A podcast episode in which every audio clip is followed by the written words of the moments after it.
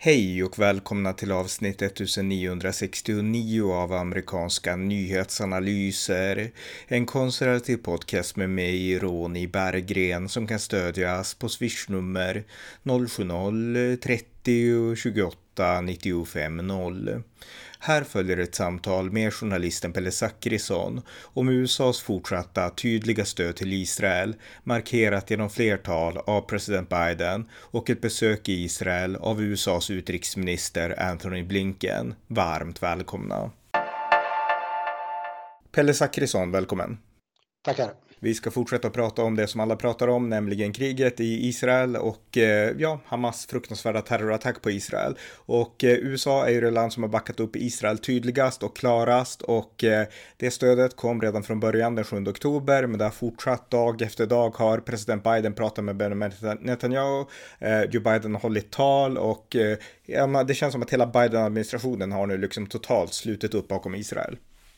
Ja, jag skulle säga så här att det är lite grann, både du och jag är stora Sagan om ringen-fans vet jag. Och eh, jag skulle säga att det är lite grann av en eh, Theoden eh, och omstunga ögonblick här, eh, om man nu önsketänker. Alltså de som inte känner till det här, det är ju då att en eh, kung som är i den här Sagan om ringen, som är eh, då eh, förhäxad eller nedsövd av en, eh, liksom en viskare, en rådgivare, som ger honom konstant liksom dåliga råd.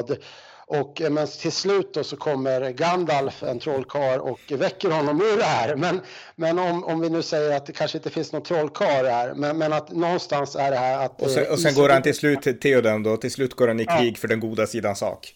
Ja, ja, men på något sätt han vaknar upp ur det här. Och någonstans är det så här för att vi såg idag eller om det var igår, alltså då höll, höll Biden ett tal till en, eh, en judisk eh, organisation. Och jag har aldrig sett Joe Biden riktigt, riktigt förbannad. Men Nej då var han, han var fan riktigt arg alltså. Ja, och det var skitbra. Men alltså, vi, alltså, vi kan spela klipp, jag kan spela klipp här nu på en gång. Alltså det här är ju Biden igår och han pratade för, jag vet inte vilka det var, men han, det var ju som du säger, alltså någon judisk organisation. Och eh, jag spelar bara klipp här, lyssna på det.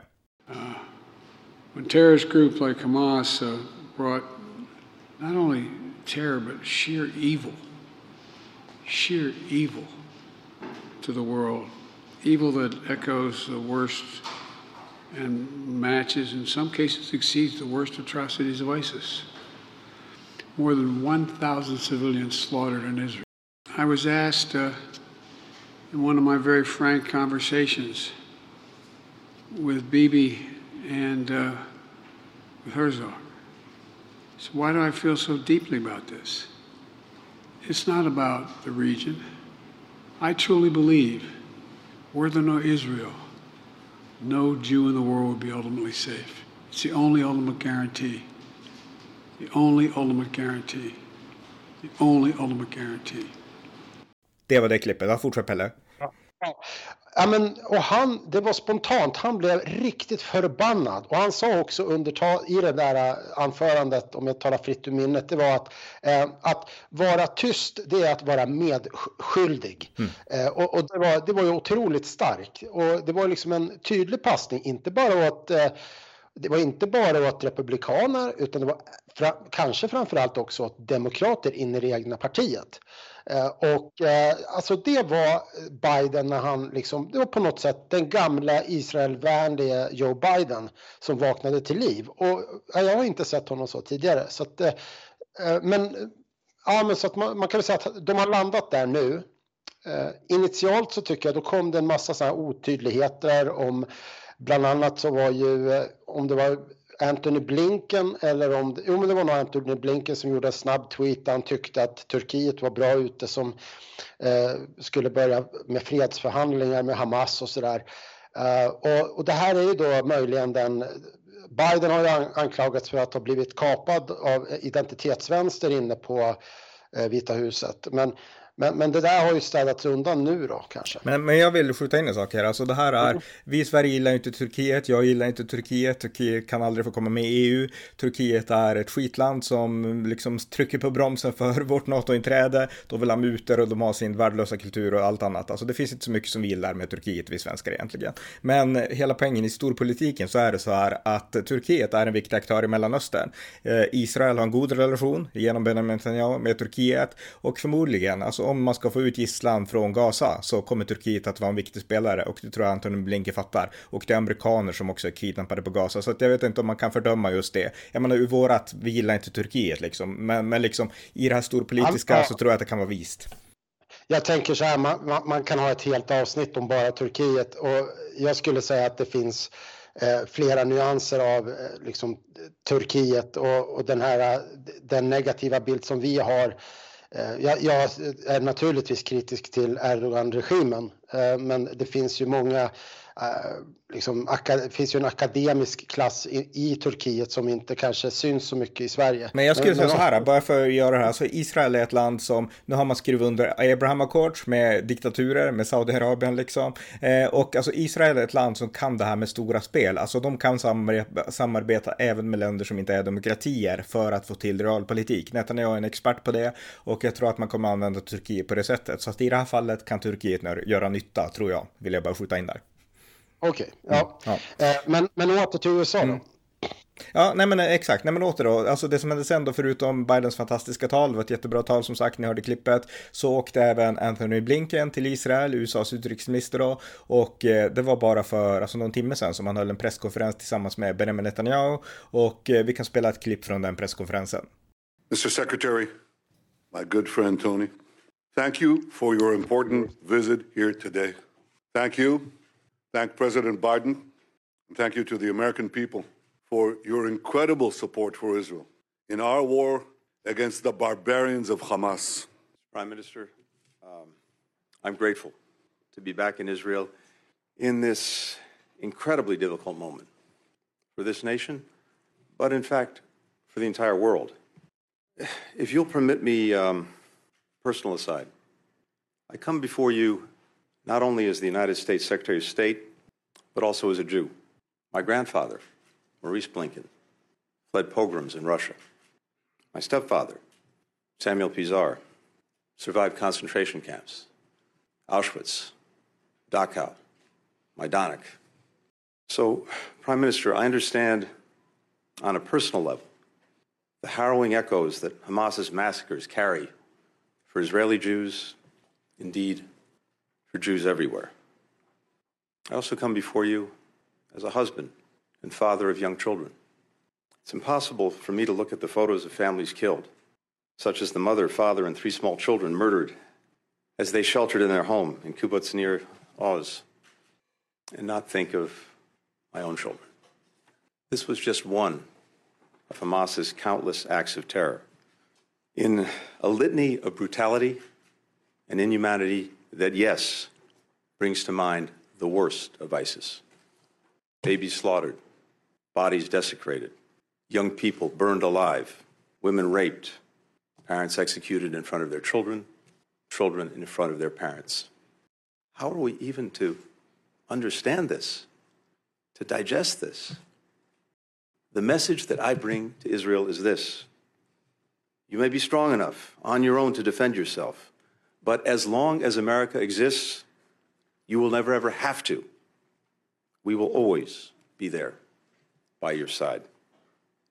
That's the message that President Biden delivered to the Prime Minister from the moment this crisis began. It's the message that I and my other colleagues in the government have delivered to our Israeli counterparts on a daily, even an hourly basis. As Israel's defense needs evolve, we will work with Congress to make sure that they're met. And I can tell you there is overwhelming, overwhelming bipartisan support in our Congress for Israel's security. Så det här var också ett klipp då från, eh, ja, mellan Netanyahu och eh, Anthony Blinken. Jag tycker att det var jättestarkt och både Biden och Blinken har nu jämfört med Hamas med Isis och eh, det tycker jag är jättebra av dem, eller hur? Mm. Ja, eh, alltså initialt så hörde man mycket tal från eh, den här eh, från Biden-administrationen då om vikten av att, att Israel höll igen och visa återhållsamhet och öppna humanitära korridorer och så vidare. Det har varit mindre av den här den retoriken nu mot slutet för att och, och när Blinken höll tal, alltså man Eh, han hade ju sprucken röst. Det, man mm. märkte att han, han hade ju då ny, alldeles innan den där pressträffen hade han blivit visad filmer från de här fruktansvärda övergreppen som, som eh, de här jävla odjuren har begått på, på israeliska judar. Mm. Um, och uh, skändat kroppar, våldtagit, bränt, eh, eh, högt huvud av eh, små barn. Men, men bra att du kom in på det, för, ja. för, för jag menar, det har varit mycket diskussioner ja. om att det kanske sprids liksom falska rykten på Twitter och liksom EU har varit kritiserat att X måste se till att städa upp liksom på Twitter X eh, och sådär. Och eh, jag menar, det är inte helt lätt att veta i sådana situationer från början vad är propaganda och inte, men alltså vad vet man om vad Hamas har gjort? Finns det liksom, nu kan man bekräfta att liksom halshuggna bebisar till exempel? Ja, ja, eh, Jerusalem Post har fått sett bilder. Eh, CBS har fått två, från två olika av varandra oberoende källor då uppgifter som stärker, eh, styrker uppgifterna om alltså bebisar. Nu pratar vi bebisar som har fått halsen av huvudet av, avhugget. Mm. Kan, kan, du föreställa dig grymheten i det här? Det, det är det är värre än Isis alltså. Det är, och, men då står Anthony Blinken där och man hör att han har sprucken röst och det är liksom både han och Netanyahu. Det, det är ganska speciellt att se dem där. Alltså man ser hur de är klart påverkade av, eh, av situationen. Jag har aldrig hört Benjamin Netanyahu ha en, en röst som är liksom eh, rörd, eh, påverkad. Han är alltid stark i rösten, men där och då, då hörde man att han var faktiskt eh, liksom illa berörd av de bilder han hade sett alldeles innan. Mm. Ja, du har helt rätt och jag menar, jag tycker det är jättebra med den här parallellen just mellan, jag brukar säga Al-Qaida och liksom och Hamas, men alltså Isis absolut efter vad de har gjort nu, så, utan tvekan. Så jag menar, det här visar ju att alltså Israel måste slå tillbaka. Nu är det hög tid att krossa Hamas och eh, alltså det man kan säga nu det är att jag är jätteglad för att Biden och Blinken och mm. Biden-administrationen ger sitt fulla stöd, men det finns också en liten, liten parentes av en rädsla för reservation från USAs sida, därför att eh, Biden, han sa att det är liksom, jag brukar prata med Netanyahu ofta och han vet att man måste vara försiktig också också när man gör sådana operationer. Och Blinken var också lite inne på samma spår. Så jag menar, det finns mm. ändå någonting om att de kanske på något sätt är rädda för att Israel ska gå fram för hårt. Och det tycker mm. jag att eh, den rädslan bör man inte ha. Jag menar, Israel är en moralisk, eh, stark militärmakt, stormakt. Och eh, jag menar, Israel är inte Hamas, utan Israel är liksom en moralisk nation. De vill inte döda civila, men nu krigar de på samma sätt. Det här är ju värre än när USA krigar i Afghanistan. Alltså det är svårare än när USA krigar i Irak och Afghanistan, därför att det, är ju, det här är ju ett litet område både alla, alltså Hamas är ju en del av civilbefolkningen. Så det är mm. nästan omöjligt att inte attackera civila byggnader. Det går inte liksom, för det går inte att göra någon skillnad på det sättet. Mm. Ja men så här, Ronny, du vet, eh, Hamas använder mänskliga sköldar. Vet mm. du varför Israel inte använder mänskliga sköldar? Därför att för Hamas-terroristerna, för de här uh, odjuren, alltså de är värre än djur var det någon som sa och, och, det är ju väldigt bra, ett väldigt bra uttryck. För Hamas så är judar de civila judarna, det är ju måltavlorna. Mm. Så att, eh, och, men för israeliska soldater, då är, eh, då är araberna inne i Gaza som är civila.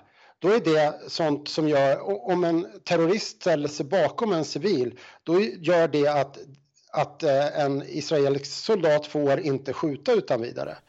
Och, och, och det här är ju, och det här är någonting som liksom, specifikt det som jag kan bäst och svensk media mm. är extremt generellt jävligt dålig på att belysa och förklara att det är två helt olika saker. Och, och det här är liksom, vi i, svensk media vi är jävligt blinda inför en sån här sak och att vi ens kan komma, jag sett, såg på Twitter då alldeles för en stund sedan så jag är lite upprörd där man gör en jämförelse mellan att de här människorna som hålls gisslan av, av Hamas, det är väl 150 då ungefär, eh, att det är en jämförelse att de är gisslan samtidigt som de här eh, två miljonerna som bor i Gaza också är gisslan. Alltså hur fan kan man ens komma på tanken att göra en sån jämförelse? Ursäkta, eh, man kanske är en vettig människa i vanliga fall, men hur man, hur man ens kan drömma ihop en sån jämförelse när, när man, när det är så att de som har fått sina barn bortförda hellre hade önskat att de dör. Mm. Ja, nej, nej, nej, exakt. Jag menar, det är, det, det är absurda jämförelser. Och vänstern i Sverige är full av de här jämförelserna, man drar de här parallellerna. Och eh, det har ju till och med uppstått en diskussion inom Vänsterpartiet, läste jag någonstans, om Nooshi Dadgostar, deras partiledare, för att hon fördömde Hamas. Och då har fått kritik från sina egna led för att hon fördömde, alltså en av, ja, världens nu fruktansvärda terroriströrelser. Nej, men jag håller med, alltså svensk media. Ja, det, men ja, sen, mm. jag, vill, jag vill säga det också om Nooshi Dadgostar. På, på söndagen, alltså ungefär ett dygn efter att terrorattacken hade inletts, då står hon alltså i, inför partiledardebatten i diket som det heter när man är på väg in. Då står hon och säger att nu är det dags för fredsförhandlingar. Okej, eh, okay. Så, så, det är ungefär som att säga att USA skulle ha, fred, ha inlett fredsförhandlingar direkt efter att eh, al-Qaida flyger in planen i World Trade Center. Det är ungefär som att säga att eh, Ukraina skulle inlett fredsförhandlingar precis efter att Ryssland hade liksom tagit allt land inne i Ukraina. Det är ingen som säger att det är rimligt. Det är ingen som tycker det, utom Nooshi Dadgostar eh, och den, den, här, den gruppen med människor.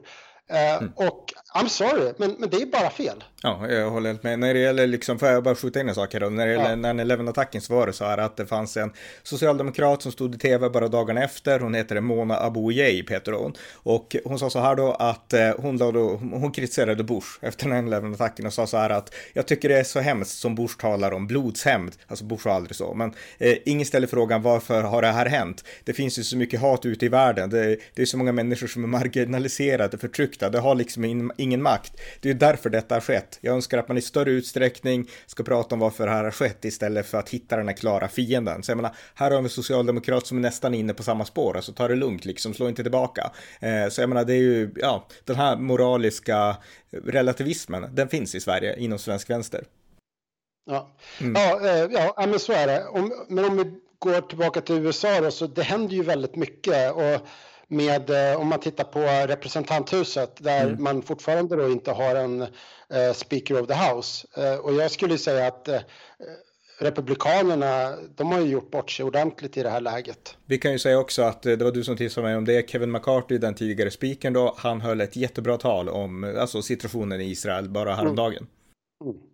Tänk om han hade varit kvar. Mm. Tänk om han som är då, han har ju varit i Israel flera gånger och det är för lyssnarna som inte känner till det så är det så här att de som kan besluta om att skjuta till medel eller om USA behöver gå in i krig, det är eh, kongressen och det är representanthuset. Så att om nu USA, USA som då har fått gisslantagen, tag, alltså gisslan som har blivit tagen och de behöver skjuta till pengar för att och liksom se till att utplåna Hamas och så har man inte en speaker of the house. Nej.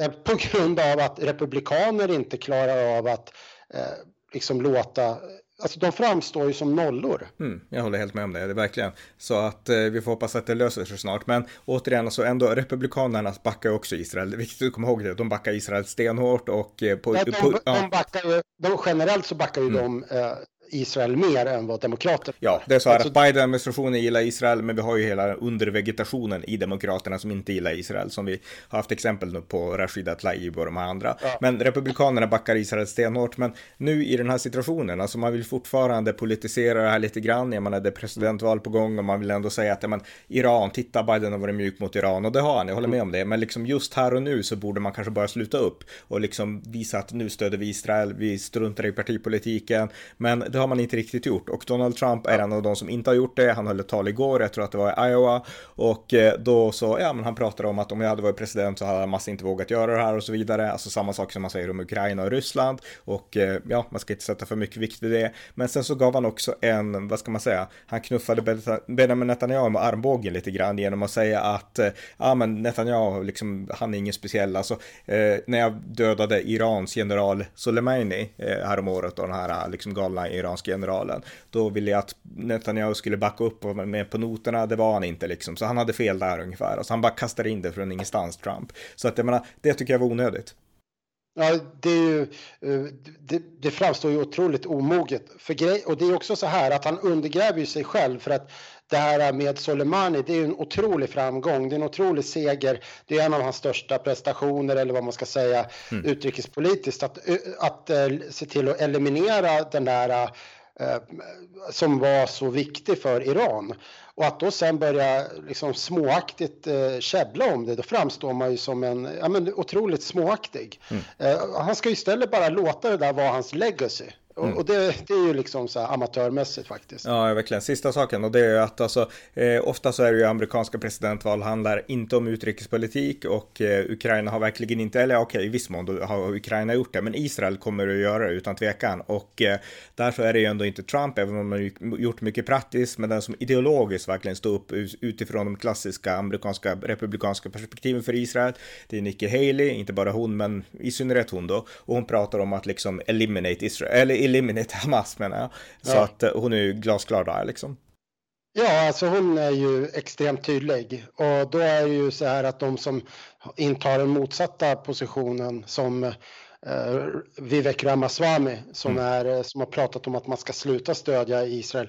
Eh, det är ju de personerna som rimligen troligtvis kommer hamna i, i, eh, liksom i iskylan och eh, kommer förlora för att i grunden är USA genuint genuint Israelvänliga. Mm. Och, och sen är det bara för att koppla det, man ser ju nu då de här vilda eh, sympatiyttringarna runt om i världen, i USA, i Chicago, i, i New York, i, om det är i flera andra kanske, ja, i, i, europeiska städer i alla fall. Jag tror att det är väldigt många som är chockade över de här bilderna. Alltså du menar stödet för, stödet för Palestinierna och Hamas?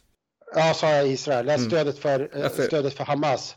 Uh, och det är, uh, jag tror människor är chockade över att se det här. Att liksom, det är ju exakt samma sak som att man går ut och viftar på IS-flaggan. Mm.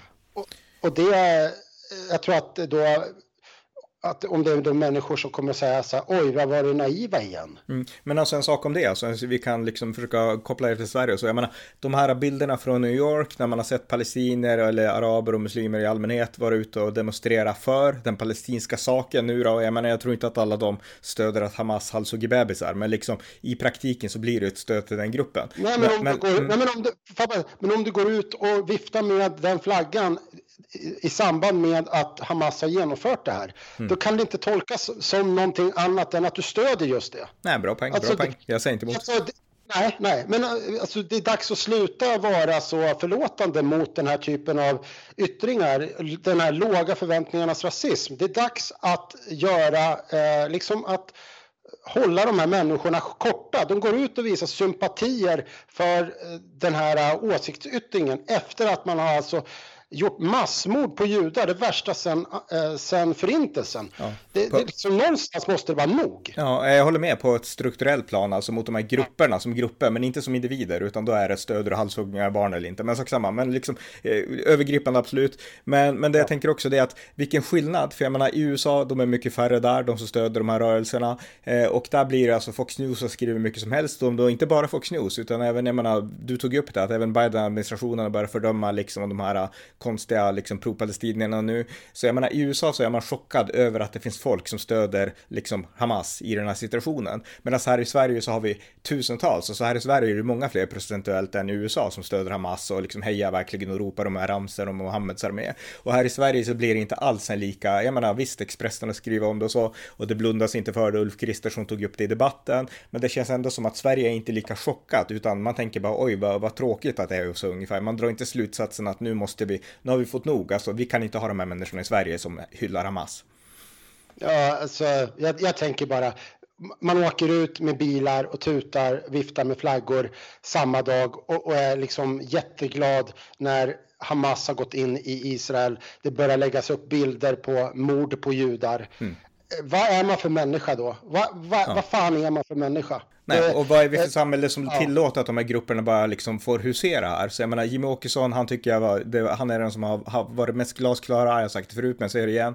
Han sa ändå att man borde öppna upp för att de här människorna kanske inte ska vara i Sverige, de som hyllar Hamas, och jag håller helt med om det. Ja, det där överlåter jag åt politiker, men jag, mm. jag, tycker att som människa så behöver man någonstans eh, fundera lite grann över vad man accepterar. Mm, mm. Ja, men stort tack Pelle, jätteintressant, tack. Tack. Tack för att ni har lyssnat på amerikanska nyhetsanalyser.